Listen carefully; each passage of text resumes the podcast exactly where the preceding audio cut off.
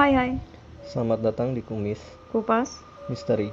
Sebelum mulai mendengarkan, jangan lupa klik tombol subscribe, like, share, dan komen.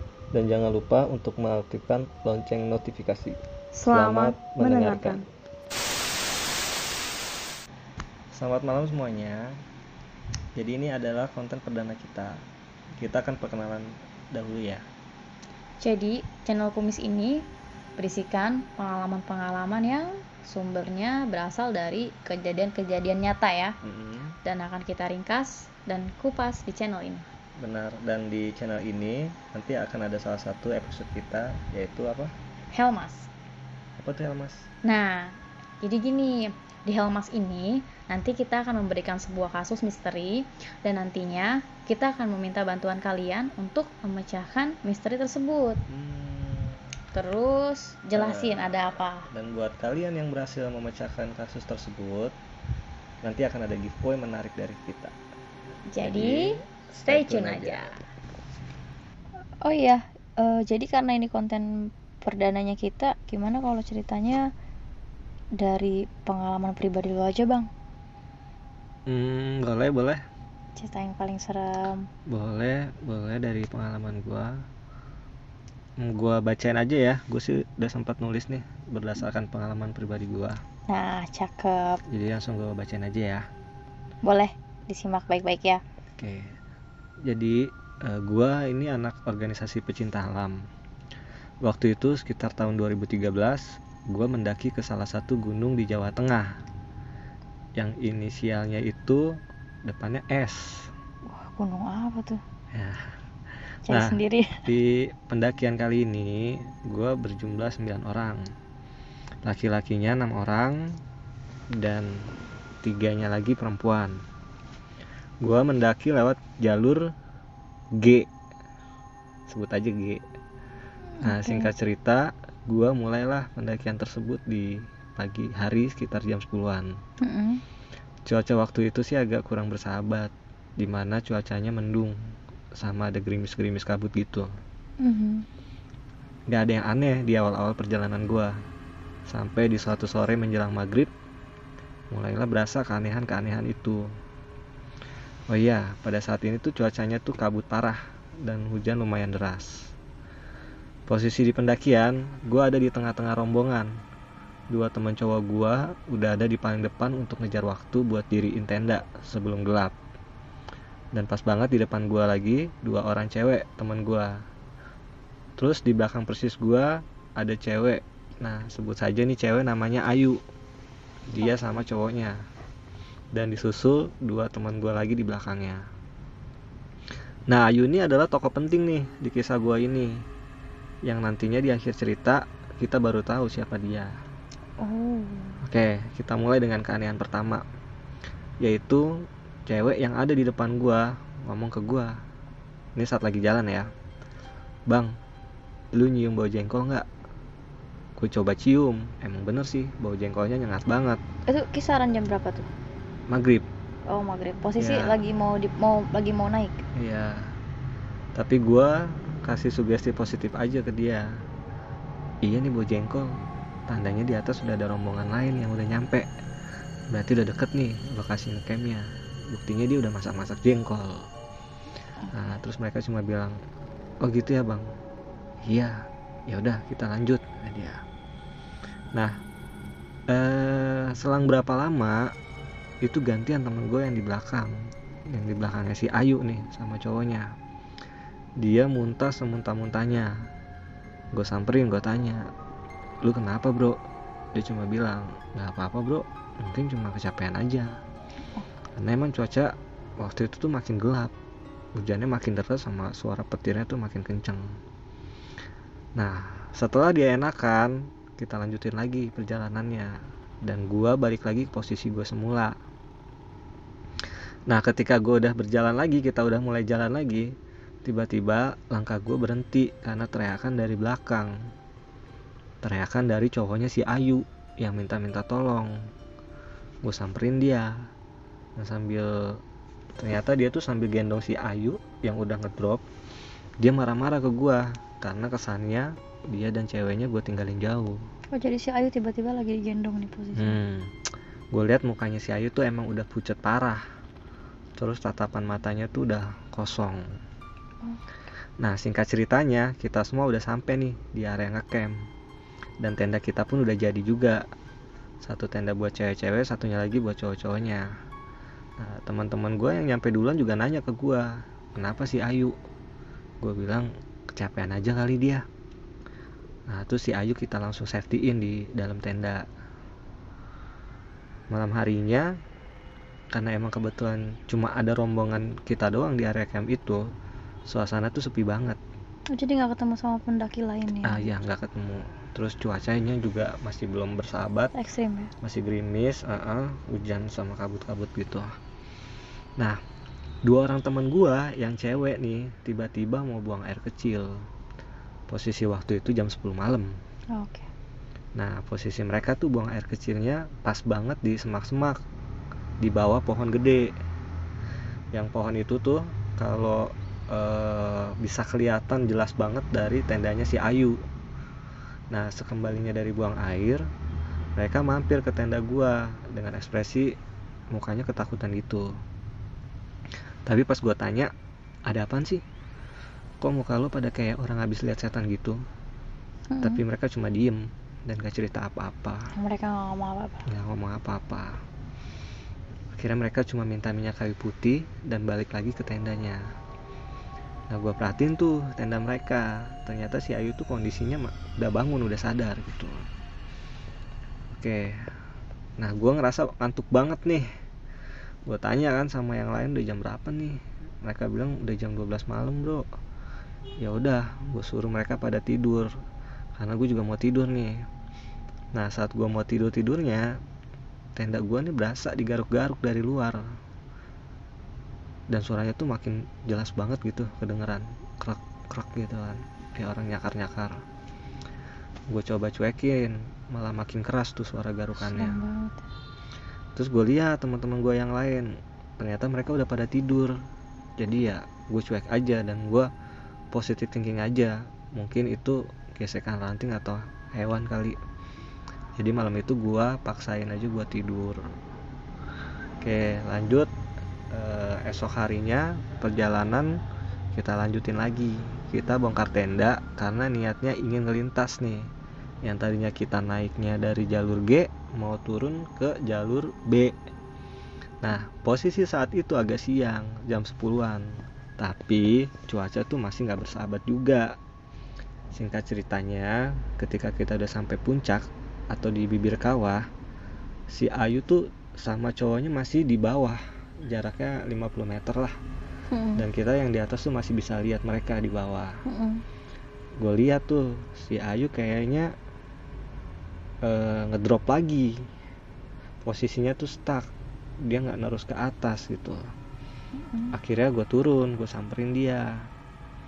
Begitu gue sampai gue lihat mukanya si Ayu tuh makin pucet gitu. Sama matanya tuh melotot. Oh serem banget. Iya nggak lama dia teriak-teriakan gitu nggak jelas. Suaranya juga udah berubah. Bukan kayak suaranya dia lagi. Kita semua jadi pada panik karena ternyata si Ayu tuh kesurupan iya kesurupan Iya, gila. Cuaca udah ekstrim parah ya kan. Petir juga di mana-mana sampai rambut kita tuh kayak udah pada diri gitu karena petirnya itu gitu, arus listriknya itu. Terus dihadapin sama si Ayu yang udah teriak-teriak nggak jelas kesurupan. Akhirnya kita mutusin buat nggak ngelintas dan balik lagi ke tempat camp awal. Jadi nggak nggak nerusin muncaknya Ya, kita nggak nerusin. Gua bagi dua kelompok. Kelompok yang satu gue suruh duluan turun nih buat diriin tenda. Sisanya nemenin sama gua nemenin si Ayu. Nah, si Ayu makin makin menjadi-jadi nih. Teriakannya makin kenceng. Udah gitu ngerontang-rontanya parah. Sampai dua orang cowok aja tuh kewalahan buat megangin dia. ngamuk gitu ya Ngamuk.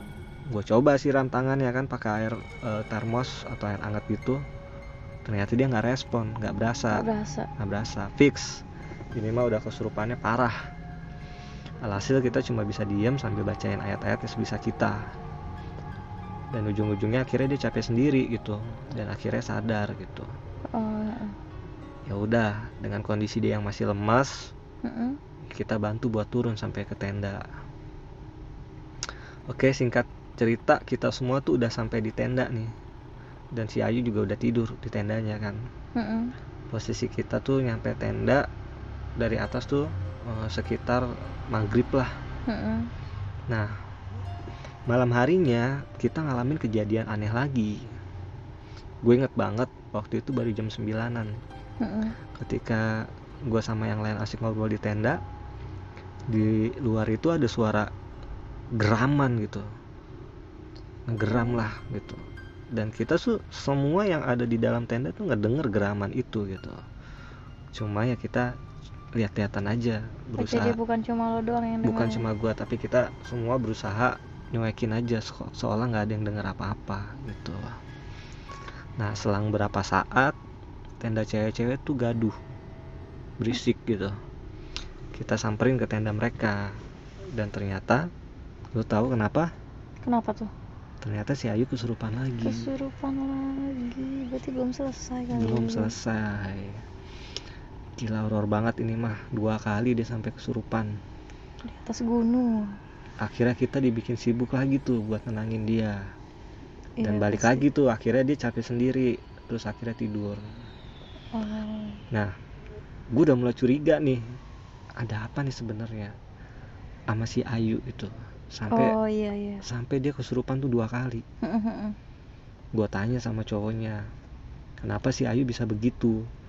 Tapi cowoknya cuma diem. Diem aja gitu kayak ada yang disembunyiin. Mungkin sebenarnya dia tahu kali ya. Mungkin tahu tapi ada yang disembunyiin. Oke fix. Gue diemin aja. Besoknya ketika kita semua udah sampai di base camp di bawah nih kita mau pulang Mm-mm. si Ayu baru mulai cerita. Itu jam berapa itu ya posisi kita udah pagi udah mau pulang. Oh, pokoknya kita udah di base camp bawah lah. Mm-mm. nah dari keanehan selama perjalanan sampai kenapa dia kesurupan tuh dia ceritain semua.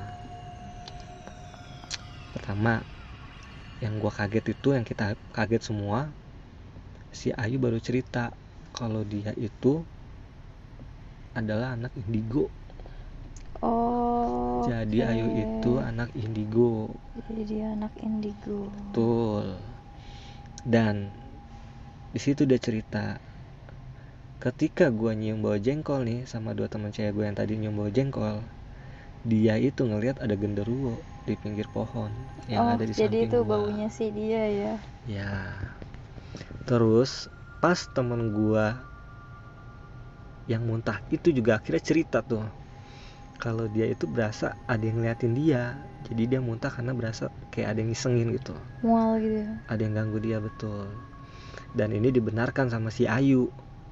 Ketika dia muntah di sampingnya itu ada sosok putih yang ngeliatin dia pas Oh. muntah gitu. Jadi efeknya gitu ya terus dia lanjutin lagi ceritanya.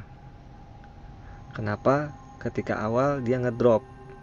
Mm-mm. gitu waktu dia ngedrop dia tuh udah ngerasa kayak diserang gitu. Makanya dia ngedrop lemes. Tapi ketika itu dia masih bisa bertahan. Yang waktu itu dia digendong sama cowoknya. Mm-mm. itu serangan pertama mungkin. Sama. Nah eh, temen gue yang cewek-cewek akhirnya yang buang air kecil kemarin juga ikutan cerita. Mm-mm. ketika mereka buang air kecil mereka Mm-mm. ngedenger suara cewek ketawa dan berasa diliatin.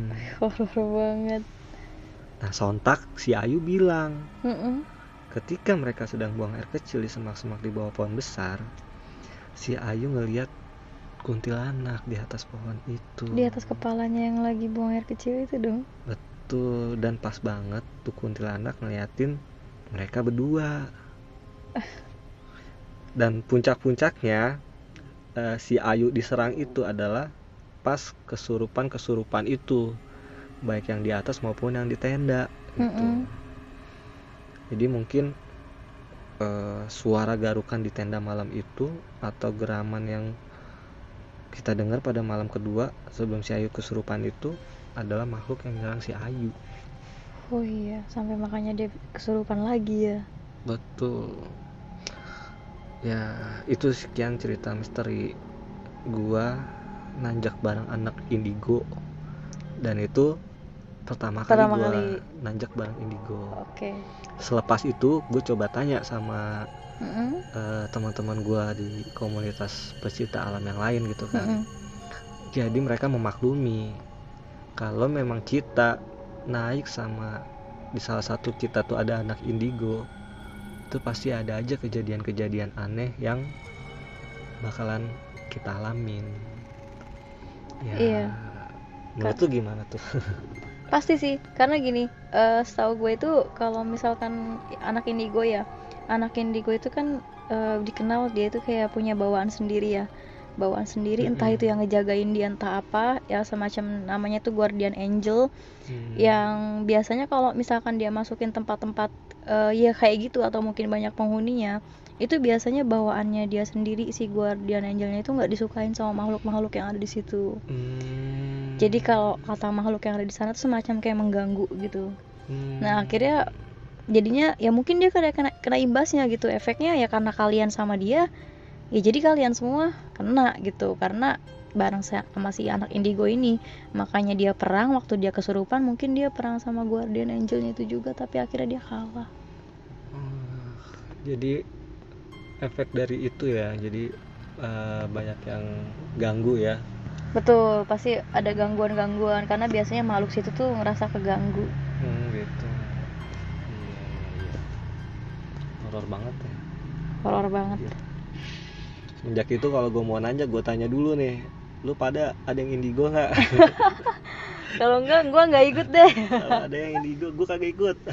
Tapi sebelum sebelumnya pernah nanjak ya Eh, sering gitu. Cuma baru kali ini Nah, eh, sama baru, ya baru kali indigo. ini. Ah, ah, dan di awal kan kita juga pada nggak tahu gitu oke kan. karena si cowoknya sendiri yang tadi sempat ditanya juga dia nggak ngomong kan ya? Tapi akhirnya dia ngaku dia tuh tahu sebenarnya eh, si ceweknya tuh indigo tapi, tapi, kenapa nggak mau ngasih tahu dia nggak mau ngasih tahu ke kita karena biar biar nggak worry atau Ya, gimana gitu mungkin kali biar nggak worry juga kali biar nggak ganggu juga kan biar kita Oh. pikirannya tuh tenang aja Tenang aja gitu nggak yang kan. gimana gimana mm, mm.